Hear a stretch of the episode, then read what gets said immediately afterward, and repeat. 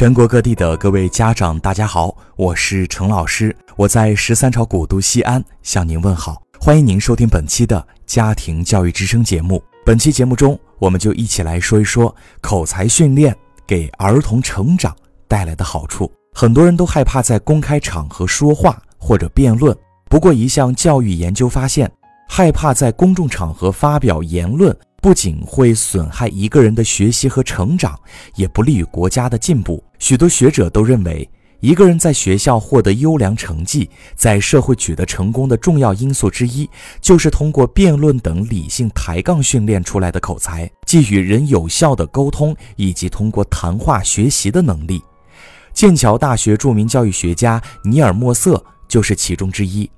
他和团队从2013年开始。在伦敦东区的一个公立学校进行了不同教学法的对比研究，想看看训练口才会对孩子们起到什么样的作用。研究发现，如果孩子训练了口才能力，他们在数学、科学和标准智力测验上的成绩都会变好。如果孩子能够在集体讨论中进行口头推理，那么他们之后在独立工作时的推理能力也会得到提高。莫瑟认为。英美国家的政治界和法律界之所以由私立学校毕业的精英掌控，很大一部分原因是这些私立学校有辩论的悠久传统，学生很小就开始学习如何与他人辩论，以及在公开场合演讲。这种辩论的氛围，恰恰是普通公立学校所缺失的。于是，莫瑟和团队为普通公立学校设计了一套口才训练，培养十一到十二岁儿童的口语表达和思辨能力。这套训练包括三步：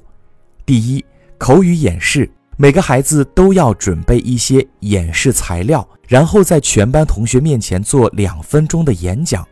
二，小组讨论。学生以三人为一组，讨论一系列具有争议性的问题，每个人都要依次发表意见。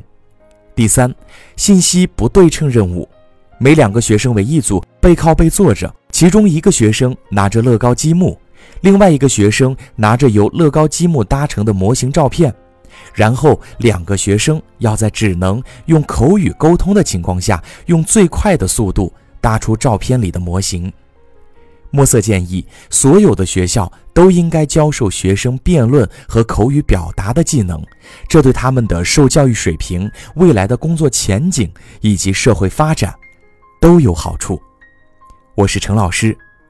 听完本期的节目，我想口才训练对您的孩子来说是非常重要的。如果你对陈老师的节目感兴趣，也可以添加陈老师节目的微信号，号码直接搜索幺三三九九幺七。二九八九，微信直接搜索幺三三九九幺七二九八九，添加关注就可以。我们下期节目再见。